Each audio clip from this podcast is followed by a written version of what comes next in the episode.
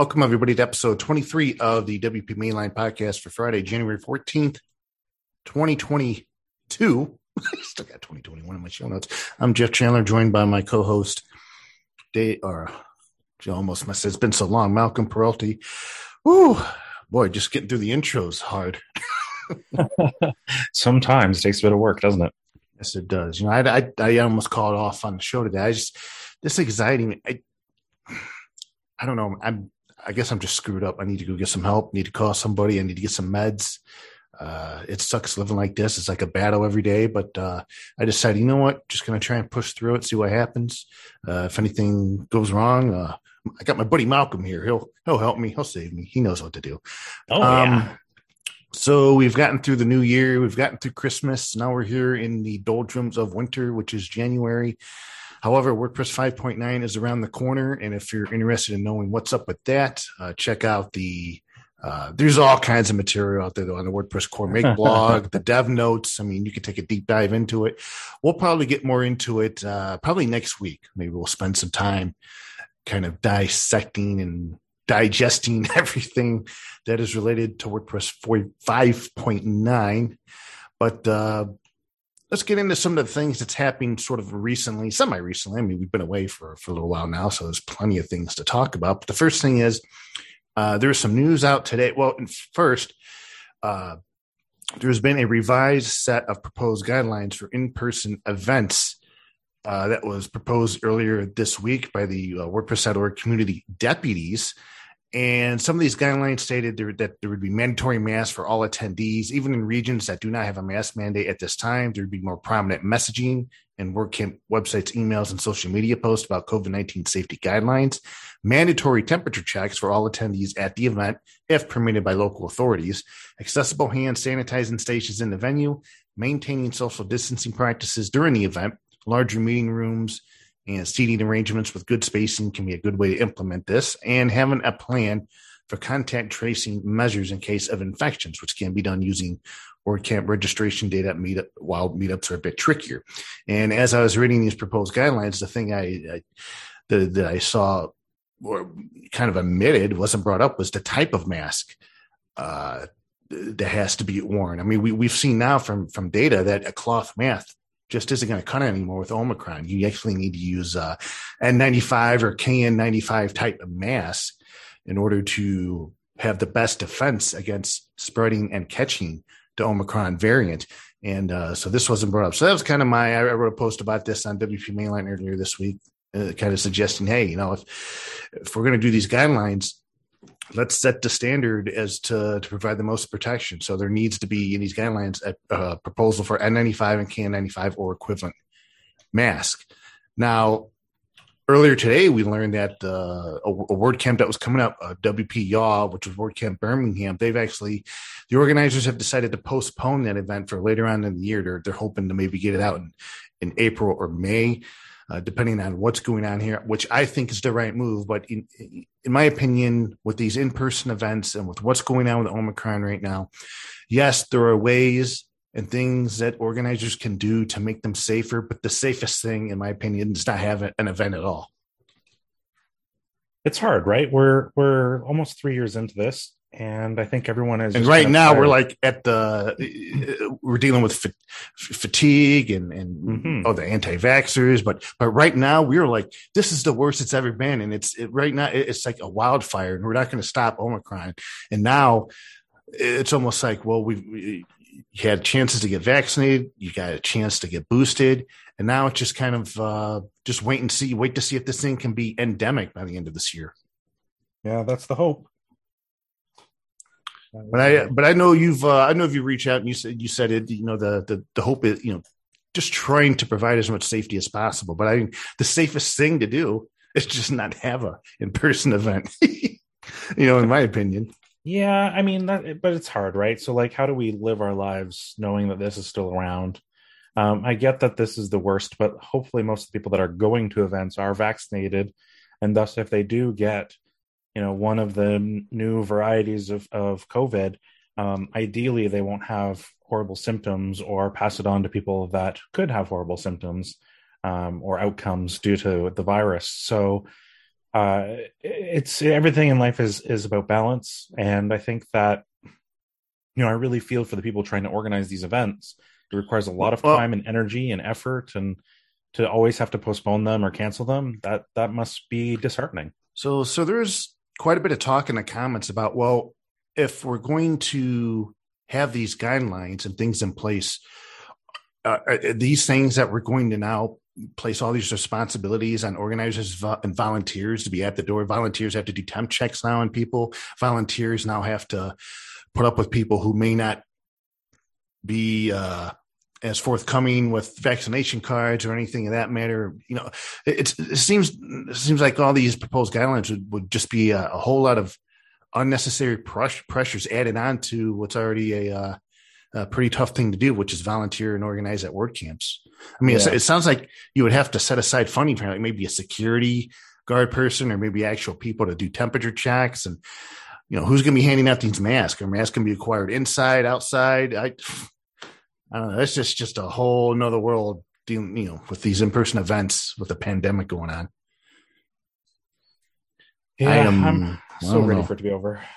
Me too. Me too. I'm. Let's get to seeing endemic. I, you know, a few weeks ago, I got the booster shot. The booster shot knocked me on my ass, man. it was, uh, ooh, the first two shots, no problem. The booster, oh man, it was like, it was an all day thing, nausea, headaches, and everything. But you know what? At the end of the day, I was feeling better, and I'm like, it was, it was worth it to not have to take up a hospital room and be part of the the masses that are taking up resources from those who really need it. You know, it was all worth it. So, uh, there you go. You know, it'll be it'll be interesting to see as as we go on here if the numbers drop and if this thing becomes a little bit more endemic and if not, you know, what does that mean for WordCamp US later this year in San Diego? So I wonder, mm-hmm. I wonder what will happen. Uh, WooCommerce 6.1 has been released. Now, you know, at first you would think that this is a major version, but looking at the changes, it looks to be more like a minor version, which may have something to do with their version numbering system, which I know they changed a few years ago. But in this, uh, in 6.1, they've actually updated the WooCommerce blocks uh, version up to 6.5.1. They've also updated the WooCommerce admin and action scheduler. And I was actually interested to look at that. Uh, the WooCommerce admin is actually still a feature plugin that they're working on outside of WooCommerce. And I believe that's where they're working on and implementing like a full JavaScript or React based admin interface.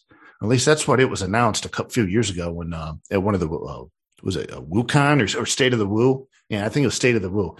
Um, and that looked really slick. So it's kind of nice to see that they're still working on that. And there's a host of other changes as well. There's not uh, no database changes, no template changes. Uh, there is a deprecation involved, but uh, overall, just kind of your standard run of the mill release of of WooCommerce.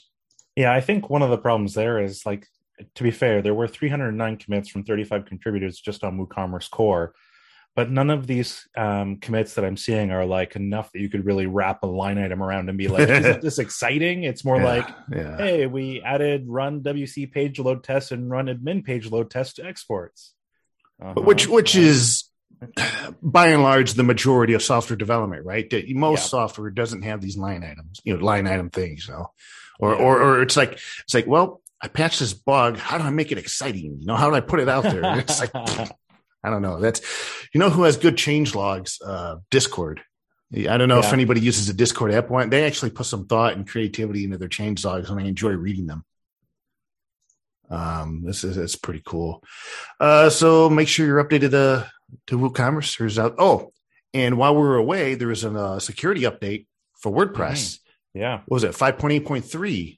I think it was, and that fixed a couple of security issues. But you know, I'm in bed I don't care. I wake up the next day, I have an email that says your site is automatically been updated. You have your plugins have automatically been updated. I'm like, okay, so what do I have left to do? Nothing, but check the site and see if it's broken, which it wasn't, right. thankfully. Yeah. But yeah. Uh, I've, hey, I'm on the bandwagon now. I'm my, my site is set up to update automatically. The point releases, it's set up to uh, update plugins automatically uh, where I can, and I'm just going to go with it and see what happens because I, I have backups that happen all the time. So, you know, and I, I'm, I'm not operating the mission critical website here. So I figure if it breaks, just try and calm down and remember this is a learning opportunity and a publishing opportunity. I can write about yes, exactly. Yeah. yeah. I almost yeah. wanted to break.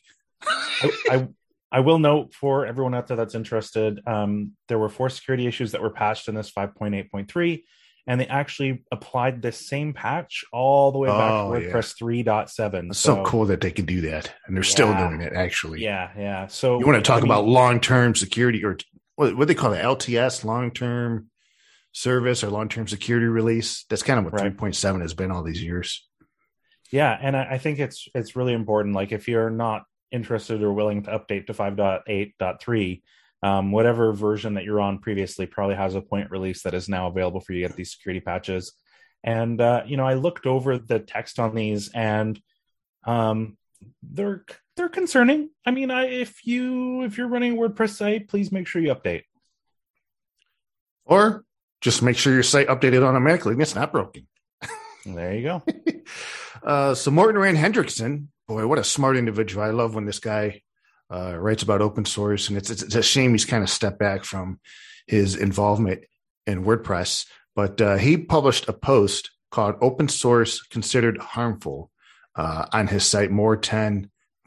And it was basically a look at what's been going on with open source and paying contributors and the nature of open source and and uh, there's a lot into it and i can't i probably cannot do it justice and i advise everybody who's listening to the show to to check out the show notes, check out the link and read it. But he talks about how you know, open source uh, projects are developed, the typical cycles and spans. You know, benevolent dictator for life. He also talks about how uh, the types of people who end up in these positions running these open source projects and and the, the harm to contributors and there's just a lot involved here and it's this has been a hot topic now for the past two or three months and and that is how do we get volunteers who dedicate their, their blood, sweat, and tears to open source projects, which are have now become they're not some most of them or, or, a lot of them these days are not just something that's built as a hobby or a side project in the basement. They're actually mission critical software, mission critical components that these corporations are, are, making millions on that they rely on. But most of these people who are behind them to maintain them are not getting paid just doing it. It's like a it's like a community service that they're doing. Well, you know, how do we how do we change the dynamic? How do we get all that money to funnel back into and pay the people who are responsible for these open source projects and and, and get these contributors paid? Um, there's there's a lot to that. yeah, and I wish I had an answer. I mean, it's one of those things that actually I noodle on here and there, and I just kind of shake my head and go, you know, unless they have the ability to you know that entrepreneurial spirit to kind of build product or companies around their abilities it can be really hard um, i think one of the the best quotes in the articles that kind of sum it up is um, doing unpaid work while others profit off that work is harmful being told this is the way it's supposed to work that if you just work hard enough somehow you'll end up getting paid is harmful and I mean, when I read that, it gave me chills. I mean, it's it's so true and so hard to change. I mean, I don't think you're going to run into too many people who disagree with this and go, "No, like, you know, this is the way it's supposed to be." A lot of people might like kind of bow their head and go, "Oh, it, this is just the way it is." Um, but I, I think that we need to kind of figure out a way to fix that, and it's it's not just open source. Unfortunately, it's it's pretty systemic to our entire like society and culture in a way. I mean, the mm-hmm. the whole idea of unturned, uh, unpaid interns has been around forever, um, and so this this kind of transition to the the many doing the free efforts to support a few people who do have that entrepreneurial spirit or do have that ability to productize it. Um, that's just wrong, and it it does need to change, but I just don't know how it's going to. So what Morten says, he says, "What do you think the solution will be?" And he says, "I know what it definitely will not be, which is more volunteer contribution." And I want to read uh, a paragraph from his post because I, I think it's something. It's it's uh, mind provoking, thought provoking. And it says, uh, quote, open source has largely largely been taken over by corporations already, both from the inside and from the outside. Just follow the money. And when push comes to shove and governments start getting involved, shareholders and investors will quickly pivot from the let these kids do their magic too. let's take control over this mess to protect our profits. If we don't do the hard work of creating proper open source governance, open source policy and functional funding of open source con- contributors, the dream of open source will die in our hands and we won't even notice. It is time we rebuild open source ideology to be based on equity, inclusion, and sustainability. We built the modern world. Now we need to take care of it and of ourselves. And I know that Morten and uh, Bama designer, uh, ooh, she's probably gonna she's gonna be mad if I don't think of her name out the uh, Oh, I'm so sorry, but she goes by. Uh, I think is it Rachel? Might be Rachel. Might not be. But but her and Morten they they were involved with the. They tried to create this WordPress governance project. It was um, a few years ago, trying to put things together, and they brought it up the state of the word, but. Uh, it just kind of, I mean, that, that takes a lot of effort, a lot of people going at it full time, and it also takes buy-in from the project and the and the leaders that you're trying to uh, uh, you're trying to help put this governance around, but you know, I, I, guess it's hard to put governance around something that won't doesn't want to be governed, so to speak. I mean, I. I, imagine if if governance was such an important thing, WordPress would have had this already, but I don't I don't know. but a lot of a lot of things to take into account there, and I just yeah, open source. It's uh man, times are changing. Uh, so let's see. Other big news Yoast SEO is coming to Shopify. What do you think about that? Well, I mean, when I first read this, I was kind of surprised in a way. Um, we think of Yoast and we think of WordPress, and they they're pretty synonymous. I thought it was kind of interesting. One of the first responses that I saw was someone asking, "So, what does this mean in terms of Yoast being able to like sponsor WordCamps and stuff?" Um, oh, I might, I might have asked that. Whoops. as Shopify is kind of not necessarily seen as the enemy, so to speak, but it's seen as kind of a closed ecosystem and, um, you know, piece of proprietary software, and they're not very share and share alike. And so, what does this mean for a big company like Yoast kind of getting into this space? I mean, I think a lot of people have, you know, had these little murmurs or these little whispers of like, if Yoast wants to continue to grow, they're going to have to play in other sandboxes and other um, pieces of software. I didn't necessarily think Shopify was going to be the first one. I get it in a way though because it is a major player, um, and there's a, a, very quick route to uh, revenue, right? Because almost I don't know if you've used Shopify before, but basically every add-on is like a monthly cost, right? So it's like a dollar here, two dollars there, five dollars for that, nine dollars for that. And so I'm sure that Yoast SEO on Shopify is going to be like a couple of bucks a month every month. And for every you know let's say a thousand people that they get paying two dollars a month that's two grand in revenue for the company pretty f- free and clear i mean it it can start to sponsor um, development teams over time it can continue to grow as another vertical in their business and potentially also help other hosted like uh, e-commerce solutions or cms's see the value in yoast and then maybe other verticals kind of pop up from there so i wasn't surprised necessarily when I saw this. I was surprised that it was Shopify as their first choice. I mean, well, what well, did you think other than than the uh, the whole WordCamp potential or the the advertising issue? You know, you say that the first thing about Yoast is you think about WordPress, but back in 2015, they actually branched out and made a Drupal module, Yoast SEO mm-hmm. for Drupal. So it's been about six years. Uh, they, I think Drupal might have been the first one that they branched out to, but for them going to Shopify, it just the first thing I think of is, well, that makes total sense. I mean, if you want more revenue, if you want it, uh, uh, Shopify has shown that they're on a uh, a, a rocket uh, with growth. Uh, Yoast knows that. Yoast Tavok, according to a CMS market analysis, you would know. But they also mentioned in the official announcement that this, this decision to make a Shopify app was made uh, long before the uh, recent acquisition of uh, Newfold Digital, which acquired Yoast.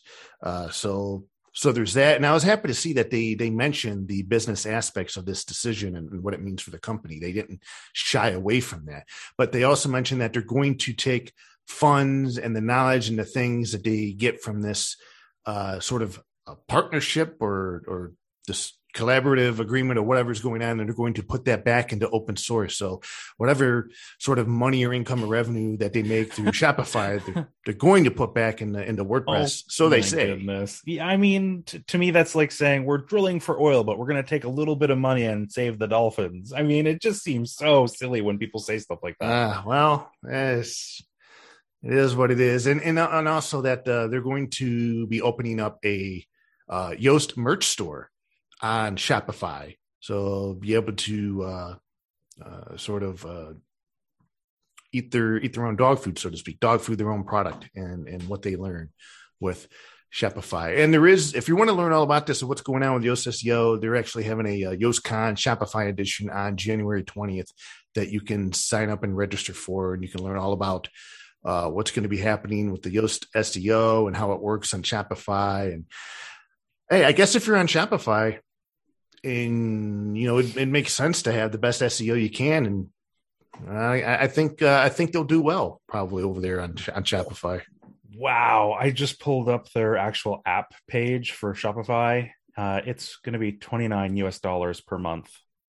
Well, cha-ching, baby. Yeah, some good money, isn't it? Oh wow.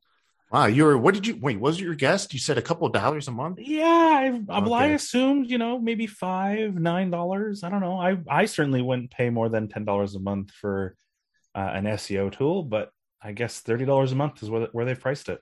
Well, think you're not their target market because if you were, they'd be going broke. Potentially, yeah, maybe 30 dollars a month, and that's on top mm-hmm. of. uh well, that's on top of whatever the cost to, to run your Shopify. It's on top of whatever other plugins or apps you might be using on Shopify. So, I, hey, I don't know. I guess if you're selling a certain amount of of making that much money a, month revenue, something on Shopify, maybe it all equals out or something. I don't know. Oh, for sure. But uh, so there you have it. Um, oh, WP Engine was in the news, and this was kind of uh, I'm glad to see this actually. But the Frost WordPress theme that Brian Gardner has been hyping up, and uh, we've had him on the show here to to talk about it.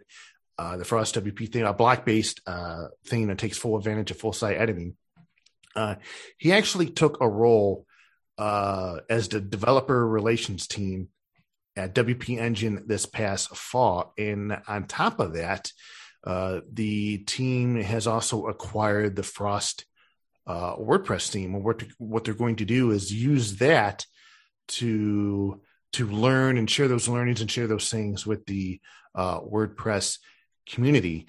And it was only back in 2018 when Brian Gardner uh, sold or WP Engine acquired StudioPress and the Genesis framework from mm-hmm. Brian Gardner. So whatever Brian Gardner does is gold, and WP Engine wants it, is what I'm getting. But but but uh, everybody who had purchased the Frost WordPress theme uh, should have gotten a refund because that was part of the acquisition process. And and you know now that it's free and anybody can use it, I haven't seen as much hype from yeah. Brian Gardner and others around it on Twitter. So maybe that's just uh, uh, there, no hype is needed now because you know, it's all under the WP Engine umbrella. But if you haven't seen the Frost WordPress theme, uh, you should check it out. Well, because it's free and because it's beautiful. It's it's really well done, and you know uh, I like the aesthetics, the design aesthetics from uh, from Brian Gardner over the years. My biggest problem with the theme is is that I know that if I used it, it would never look as pretty as it should. Well, well you know what I mean? Like that's that's the that's the uh, that's the uh, end user theme window shopping dilemma, right? Yeah. You know, yeah. you look you look at something, it looks so good in a display case. You bring it home, just it doesn't work. oh, and then, yeah. and then you and then you see the little text at the bottom: no refunds. Not a big deal on something free, I guess. Yeah, that's right. So, if you're looking for a full site editing theme, block base theme, that's that's really well done. There's another entrant into the arena, Frost. Yeah, I mean, and if you use it, if you use it, let us know. I would love to see some other demo demos of people using Frost. Um, you know, right now on the Frost WP website, there's only like three sample sites, but I would I would really appreciate if anyone is using it or has some experience with it or loves it and built their site with it. Shoot Jeff or I a message on Twitter or wherever you can and let us know. I would love to see it. I, would be super interested in that. So I got a question for you. Can Matt Mullenweg save the internet? No. It's a yes or no question. But there's a lot of words that were written about whether he could or not. so yeah. This is a is a pretty good piece actually by David Pierce on protocol.com. It was actually published on my birthday back in 2021. And the piece pretty much covers Matt Mullenweg, his mindset, uh, what's going on in tech overall, and can he save it? The openness, and there's, I thought the the overall piece was was well done, and it's definitely worth a read if uh, if you get around to it. But uh, I, it's hard to pick and choose different parts here, but I, I, thought this was interesting. As someone who has written about and used WordPress for a while and has, has, has covered the scene for a long time, I wanted to, to quote this part under the subsection called the Titan. And uh, it says, quote, when Automattic sells shares to new investors, all the voting power goes back to Mullenweg. When he wants to push Automattic or WordPress in a new direction, he tries to do it as gently and collaboratively as possible, but one way or another, he usually gets his way. Mullenweg generally tends to downplay this authority, noting that users can always fork WordPress and do their own thing.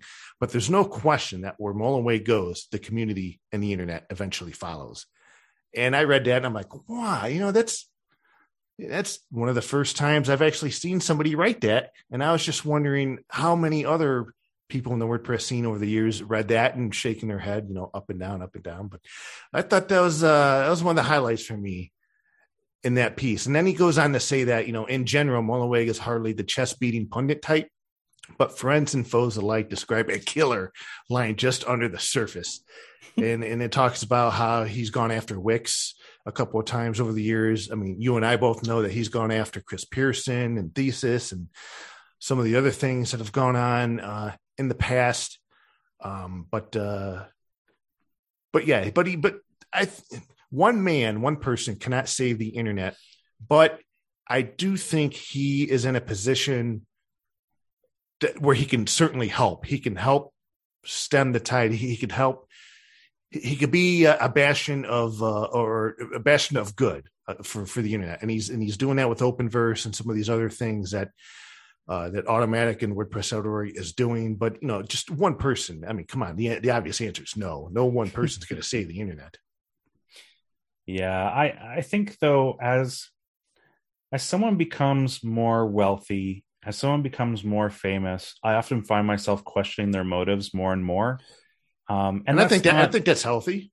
Yeah, I mean, it's I don't want that to be a knock on Matt specifically, and I, I hope he doesn't take it that way. But I just always wonder, like, what is like the true goals? What is the true intention? What like are you gaining power and money for power and money's sake? And it's like you know, I, get that sometimes I'm sure Matt and others, if I've criticized them, have probably wondered, what more do I need to do to prove that I'm like not this horrible demon person or whatever? But it's like, how, like, when, when is enough? And, you know, does that person truly deserve the, the power and money and um, control that they have? Um, I think that. Well, I what, feel, what, what Mullenweg has done over the years up to this point, what do you think? I mean, he he's had some missteps. Uh, some okay. Can, yeah. Some of them can be definitely attributed to kind of growing up, right? Mm-hmm. I mean, mm-hmm. he's not like a 60 year old businessman with 40 years of business experience. Um, and I think people have to try to remember that as well. I just, I, my biggest wish is for him to find people that he trusts and, and, you know, run things a little bit more by committee, share that power, share that vision, share that responsibility Kind of going um, back to the open governance. Right. Because he's one, he's not going to live forever. Um, two, he's human, which means he's he's failable. It means he is, you know, potentially influenced. Um, and so dividing that up a little bit creates some checks and balances. And I I think that, you know, as much as he has been like a good, you know, governor of the open web and a good governor of WordPress, I think it's time for him to really, you know, seek a small committee of of maybe not necessarily like-minded people, but people that he trusts um, or or can work with to kind of you know bring some of his goals to pass without necessarily centralizing the power to him. And I just wonder, at what point, at, at, the center of all this, how can how can the WordPress Foundation be a part of all that? How can that be part of the solution, if at all?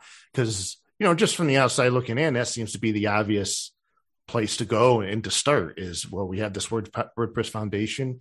Here are the guidelines and things that we want to work on and and just just build from there. But i don't know. We'll have to see.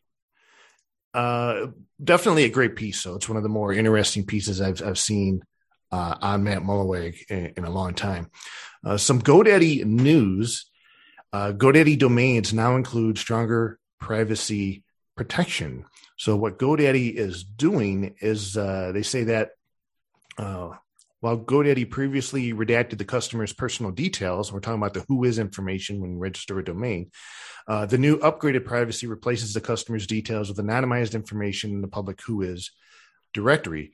Privacy protection will be active by default from here on out, ensuring nobody will be able to see the customer's content information. And in addition, Customers will be provided with a private email address for domain inquiries to prevent spam. Uh, customers will also be able to set up private email addresses to forward all or, or, filtered or no messages to their own inbox. And domains that were previously registered with GoDaddy will be upgraded with free privacy in the coming weeks. This to me is good news because I I, I manage my domains through GoDaddy, and the privacy protection is always like I think it's like twenty four ninety nine a year or something. It's an essential purchase. I have to buy it when I renew my domain. So this is going to save me a chunk of cash uh, every year, and hey, I'm all for it. But when I brought this up, some people were like, "Well, what's the big deal?" You know, it's uh, you know, I don't know how many different hosts you you've messed with their domains uh, recently, but is privacy protection on the WHOIS information is that is that like a standard feature that you have to pay for and a lot of other hosts? Um, no. I I've always seen it as something you got to pay for, like an upgrade, like an add-on, because it's it's just something. It's one of the one of the ways that a uh, web hosting company can can easily make a little bit more profit, a little bit more money by making that an add-on. Yeah, I mean maybe, but I, I guess the the the second part of that for me is that it's it's kind of laughable in a way because one you you know you don't have to actually keep your legit information in your domain WHOIS right? Like wow. you, you you could have your domain by like mr mainline and and like you know stop spamming me at wpmainline.com like you could you could do all of that and no one's going to stop you. I think it's really cool that they're making this change. Um and you know i probably have far too many domain names um, that i've registered through godaddy just because it's a very easy process. Um, i also use like hover for some other ones. I don't remember i think it included privacy when i did that uh, as like a free thing but i'm i'm I, i'm not 100% certain off the top of my head. Um, and i know other some other domain registrars allow it as a free update as well or free upgrade as well. So um, well, it's going to save me money, and I'm happy about it. Yeah, and and you should be. And this is the direction that they should be going in. I just, I, you know, I don't think that most of your listeners are probably going to think that this is a huge advantage to them, unless you've received those like, you know, domain phishing emails or domain scams or like whatever else.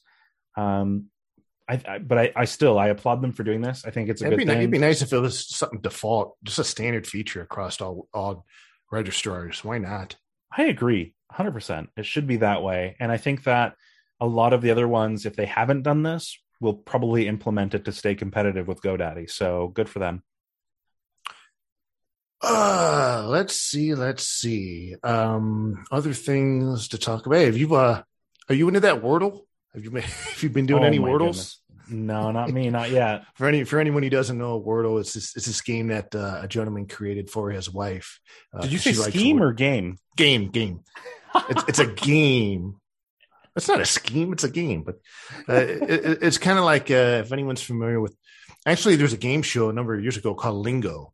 Uh, it's kind of similar to that. It's also similar to a game called Mastermind, and you essentially just have to. You get six tries, five letter words, and you have to you know you have to try and guess it within within six tries and you could share results to uh to twitter. And i saw i saw somebody post on twitter that uh twitter in january of 2022 is just covid and wordle results. That's pretty much what, what everybody is posting. I'm like well that's that's kind of accurate for now but uh, i don't know. Wordle it, it's just nice. It's kind of like a uh, something to get your brain going.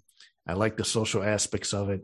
Uh, I do like the memes that I've seen, and I want to give a special shout out to David Bisset, who uh, hit a home run when he posted an image of Matt Mullenweg doing a State of the Word, and on the board it was a it was a Wordle that uh, was like. he called it State of the Wordle, and I thought it was just fantastic. Uh, awesome. He had a home run there. So I don't know. he's been having fun with the Wordle. Um, it's the other WordPress stuff. Oh, um, whatever happened with that bug fix that you submitted for um, WordPress? Oh, oh, uh, they've actually been cranking away on it. They've worked on it. It's fixed. It's actually in. Uh, it will be in WordPress 5.9. If it's, it should be already in 5.9 beta two. Oh no, RC, RC two. Uh, but yeah, and I've tested it out and it works again. So uh, I reported a bug. People get onto it. It was serious. People tested it. They worked on it. Boom, it's fixed. that must feel so good, right? Like you must it, feel. Uh, yeah, it feels on. pretty good. Yeah, I, I you know, and now I'm wondering if the people who get props are the, the is it just the people who submit code in the patches? Do they get props, or the people who submitted the original ticket describing the issue? Do they get props too? and I I want to say it's just the uh the commits, the fixers. Yeah, the fixers. Which um I don't know. I think in this case I wouldn't mind seeing that changed, but you know, that's that's a that's a selfish thought on my part. You know?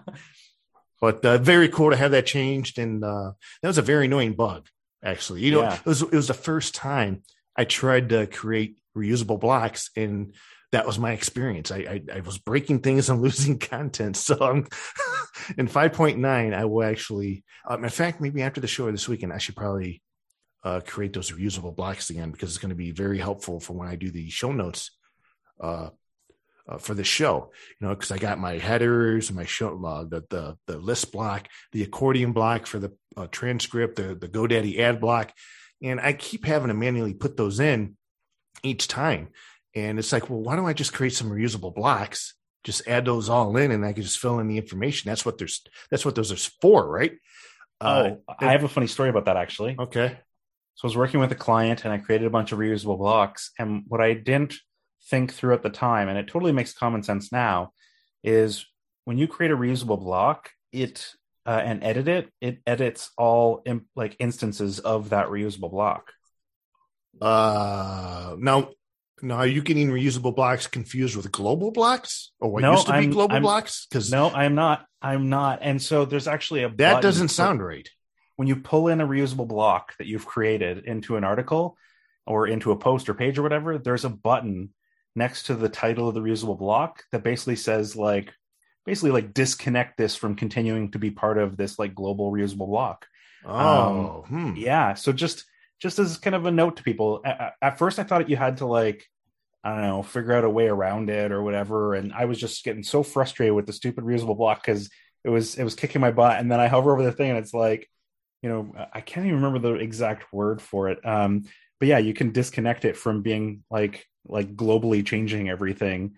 Um, let me pull it up real quick. That's that's weird because uh, unless it overlaps with the functionality of what was the global block, which you remember we had that discussion on what yes, to rename it or what to name it, and uh, that that sounds like uh oh that's weird you'll have to try it out and let me know maybe i'm crazy but I, we, we were using the latest version of like uh wordpress and uh like we put it we created like a, a call to action block and we put it on page one and then we put it on page two and then we changed it on page two and we we saved it and there's it's funny when you go to like uh update your page a little like white dot goes next to the word update and a little slider comes out and says hey do you want to update the page and that block and you uncheck like update the block or whatever and it's oh. like okay then you have no changes on this page i'm like what do you mean i have no changes on this page i just changed all this stuff but because it was in the reusable block it wouldn't update that page because i said not to update that reusable block uh, the whole thing was just a whole i felt like a dummy I I, they, I think this is the first time in a long time that I was like completely stymied, and I remember like hovering over that button and realizing oh, I can disconnect it. Like I just felt like a fool. Like how did I not see that button earlier? So just a heads up, reusable blocks are cool, but um, yeah, they they I think they might be global.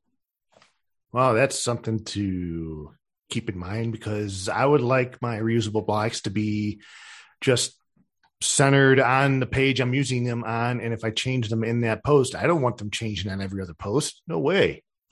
So I'll have to keep that in mind. Maybe maybe when I use the reusable blocks, I have maybe I'll have to check that option every time to say disconnect to keep them separate. Yeah. So like as soon as you pull it in, right? So um, you'll go into your blocks, uh, you'll go into your reusable block, you'll pull it into your page, and then right, like I said, right next to the title of it, it'll have a button that looks like two little squares and it says convert to regular blocks. And then that will stop it from being like part of that reusable block. Um, so you won't change it site wide and you can still have the layout that you want. Um, yeah, I wish you could do like a read, like a, I don't know, not a read only, but like a, a clone without that, uh, that connection to the other ones. But I, it also makes sense because it's super cool. Like if you want to do a call to action at the bottom of every post, and then you want to update that call to action, have it update everywhere, like that's pretty slick. It just that design language or that understanding was not um, what I had when I intended on using reusable blocks. So here you go, folks, uh, listeners, an unintended, unintentional lesson on reusable blocks here on the WP Mainline podcast. And you know, there's going to be uh, as we get into it throughout this year in full site editing, there's going to be a lot of little gotchas that we're going to discover like this. So if we do and we learn and uh, we go through the hardships of dealing with blocks, we will be sure to let you know, keep you informed on what we learn. And that's, I really hope we um, see that throughout this year. There's a lot more tutorials uh, just from just from a variety of people. I don't care who it's from, but just people sharing what they're learning and how to accomplish things uh, through the block editor. Uh, yeah. That'd be that'd be nice to see. Uh, with that said, um, anything else that you wanna that comes to mind, maybe to mention? Um, let me see. Um, oh, there's this cool site that I found. Um, so it's called WP Mainline.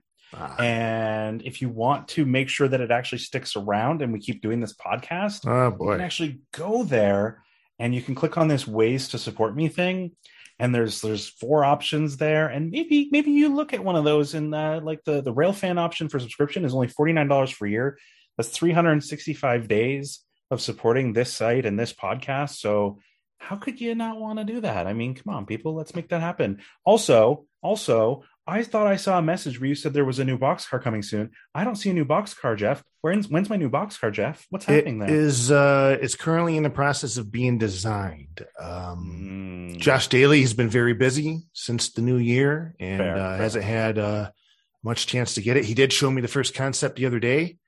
Uh there's some changes that are going to happen with that boxcar and then once I get the second concept pass that along to the client, the purchaser, but it's uh I'll give you a hint. Green. Hey, I was gonna ask for one, so green sounds good. What? The, the, color green. Green. Yes. What brands have green? Yes, I'll give you give you a hint. The color green. It's, it's gonna it's gonna look cool. All bikes cars they always look cool. If if people have guesses on on what brand it is, uh, where where should they send that guess? Twitter. Twitter. At me on Twitter at WP Mainline or at Jeffro A J E F F R zero. Hey, where can we follow you on Twitter, Mr. Malcolm? oh, that's so nice of you to ask. Uh, you can find me on Twitter at Find Purpose, all one word. And uh, yeah, I, I, don't tweet as much as I probably should, but I'm not playing Wordle, so uh, you know what can I say?